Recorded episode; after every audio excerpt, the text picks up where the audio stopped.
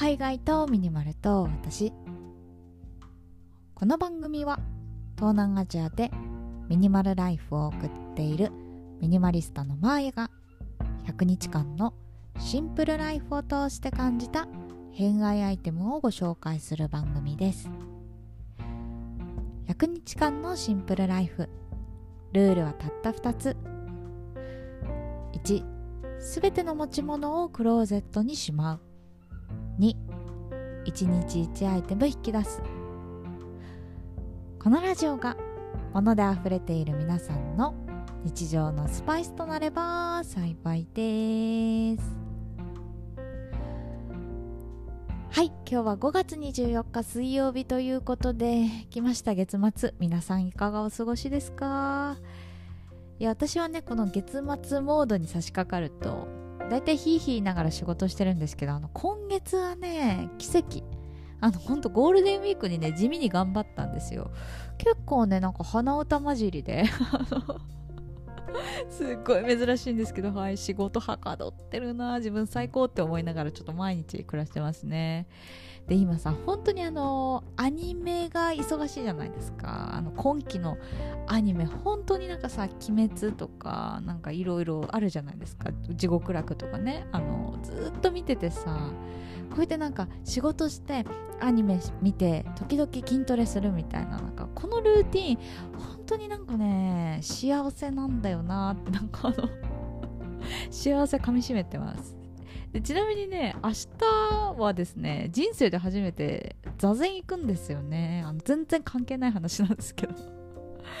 なんかこんな感じでさちょっともう私の幸せのねルーティンしながらちょいちょい刺激を得るっていうそういう素敵な5月で締めくくれそうだななんて思ってます。皆さんはどんな5月でしょうか？もしよかったらぜひ教えてください。ということで今日はですね私のつぶやき会です。私が普段考えていること海外生活のことミニマリズムのことなんかをゆるゆるとお話しする回となっております。で今日のテーマはですねあのもったいなくて捨てられないとさよならする方法っていうテーマでねちょっとお話ししようかなと思ってます。まあ私のこのポッドキャスト聞いてくださってる方ね結構そのミニマリストなろうかなとかちょっとね身軽な暮らし始めようかなって思ってる方多いんじゃないかなと思うんですけど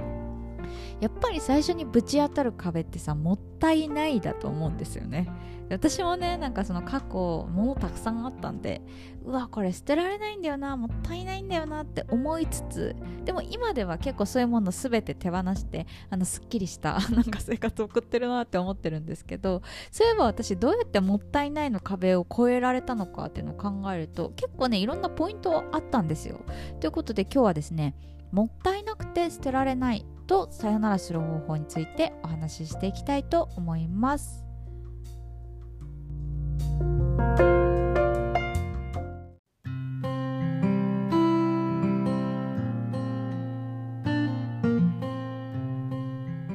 もったいなくて捨てられない皆さんは何か持っていますか？もう私はね持ってないんですって胸張って言いたいんですけどよくよく考えたらね2つぐらい今持ってますね。カミングアウトすると。実はですねあの次回の放送で紹介しようかなと思ってるんですけど私枕を買いましてね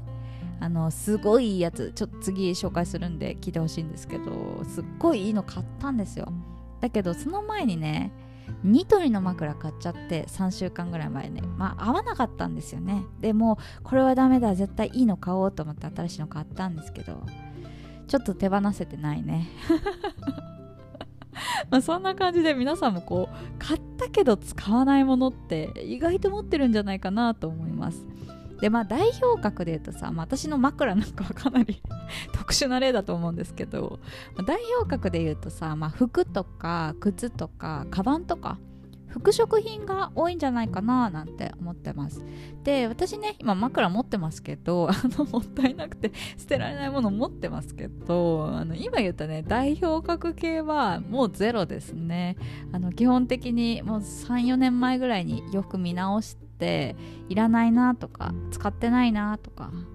基本手放しました。で結構ねこの手放す作業もあの本当に試行錯誤したんですよね。やっぱりこうもったいないの壁っていうのがなかなか越えられなくて特に私洋服とかねお金かけてたんですよ。なんか今思うとゾッとするけどなんかシャツで2万円とかね買ってたんですよね。ゾッとする。そういうさ高いものこそさもったいなくて捨てられないっていうねなんかこうがんじがらめになったりすると思うんですけど、まあ、そういうねなんか高い洋服とかでも意外とこう考え方を変えたりするとスッと手放せたりします。ということで今日はですね、まあ、私が実際にやって効果があったなっていう方法についてちょっとねお話ししていきたいと思います。でもったいなくて捨てられないなんですけど、まあ、まずね1つ目あの冷静になるっていうのがすごい大事だなと思っているので洋服の数を数えて書き出してみる。これ結構おすすめです。なんか例えばあの T シャツだったら T シャツで何枚持ってるとかあのパンツだったらデニムで何本持っているとかあの普通のねなんかこうあのスラックスだったらスラックスで何枚持ってるっていうこう種類ごとで何枚持っているっていうのを把握してトータルでいくつ持っているか。これをね書き出してみると結構ね自分の癖っていうのが分かるんですよね。で私の場合はね結構シャツ系が多かったんですよ。でしかも形も似てたのよね。なんか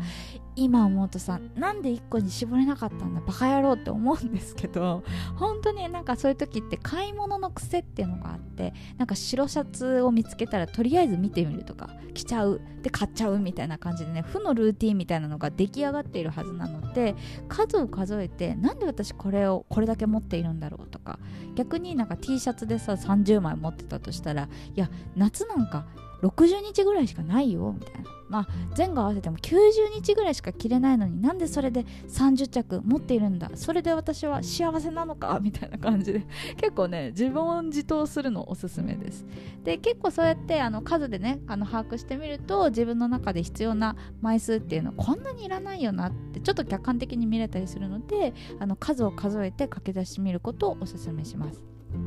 ちなみにね数えるのもめんどくさいっていう場合は、まあ、数えなくていいです。その代わり多分ねもうちょっと減らしきれるはずなんですよ。可能性を秘めているので一旦ね取捨選択っていうのをもう一回やり直すことをおすすめします。でまあこうやって数を数えてね書き出してみたら実際に減らしていく作業なんですけどその前にワンステップ。あの1週間の洋服を観察してみるっていうのもおすすめです、まあ、これお気に入りを知るっていうことなんですけどあのとりあえずじゃあ捨てるぞおおみたいな感じで言うと本当にねなんか全く使ってないぐらいのものしか手放せなかったりすると思うんですよ。なのでとりあえず手放す作業の手前で1週間自分がどういう洋服を着ているのかっていうのを観察してみて自分のね好きなものとか気に入っているもの着心地の良いものなのかデザインなのかわからないですけどあの自分がどういうアンテナで洋服を選んでいるのかっていうのを観察してみることをおすすめします。で私の場合ね、まあ、シャツめちゃくちゃ持ってたっていう話したと思うんですけどそのシャツの中でも実際に着てたのって1枚2枚だったんですよね。ってことは、まあ、5枚持ってるとしたらそのうちのさ3 3枚から4枚手放せるわけじゃないですか。そんな感じであ着てないじゃん みたいなのをね知るきっかけになるのでこれもおすすめです。でここからなんですけどあの本当にねやってよかったなって思うのがあのハンガーですね。ハンガーの本数を決めて1ヶ月生活する。であのそのハンガーの本数から漏れてしまった洋服っていうのは一旦ゴミ袋とか段ボールにガサッとしまう。これも結構ね効果ありました。で何何が効果あったかっていうとハンガーの本数例えば1ヶ月で20本って決めたとしたらもう20着以外は着れないわけであってなんかそうやってねまずお気に入りを一旦ねなんかこう厳選してみる作業っていうのをあのやると結構ね自分のそのアンテナが割とね研ぎ澄まされていくんですよね。でそこでねいきなり捨てたりするとやっぱりこうあの手放すハードルがぐんと上がったりとかあの手放しちゃってねやっぱり捨てなきゃよかったみたいな後悔生まれちゃったりするので一旦ねその段ボールとかゴミ袋に入れてそのまま stay しとくんですね。で、まあ、もしその1ヶ月の中であやっぱりこの洋服欲しかったって取り出す場合は、まあ、ハンガーの本数決まっているので何か1つを手放すようにします、まあ、それもいきなり捨てるとかそういう話じゃなくてあのゴミ袋とか段ボールとかその stay box にしまう。でこんな one in one out で1ヶ月生活してみます。でそんな感じでね、まあ、1ヶ月あのこう着る洋服っていうのをフィックスできるようになったらようやくあのその1ヶ月後あこれ着てなかったなっていう感じで手放せるんじゃないかなと思います。でこんな感じでねいろんなあの細かいステップを超えていけば、まあ、もったいないっていうよりももういらないかなとかもう着ないかなっていう方が勝ってくると思うんですね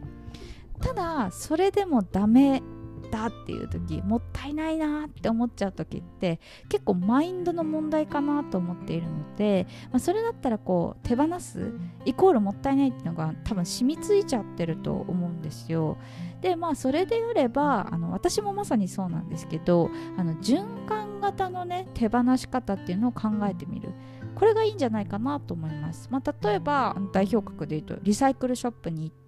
まあ、ただでもいいからもらってもらうとかあとは欲しいって思ってる知人がいらっしゃったら、まあ、その方に譲ったりとかであと私のね母親とかがよくやってるんですけど古着の寄付っていうのもあって、まあ、着払いで送らなきゃいけないんですけど、まあ、国内外でその古着が利用されたりとかあとはなんか発展途上国へのワクチン寄付みたいなワクチン募金みたいな感じでねあの誰かの役に立つきっかけになるんですよ。でそんな感じでさ結構出口その先にあの役に立つっていうねなんかこう未来が見れてたらさもったいないなんか言ってる場合じゃないじゃないですか、まあ、そんな感じでね結構ああもうもったいない手放せない捨てられないって思う場合はそういうあのこう捨てる以外の方法であのさよならしてみるっていうのもおすすめです。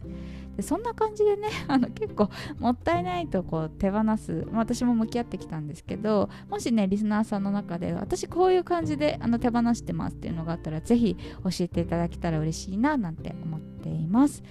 ということで今日はですねあのもったいなくて捨てられないをさよならする方法というテーマでお話しさせてもらいました。え最後まで聞いていただいてありがとうございました。次は何を話そうかな？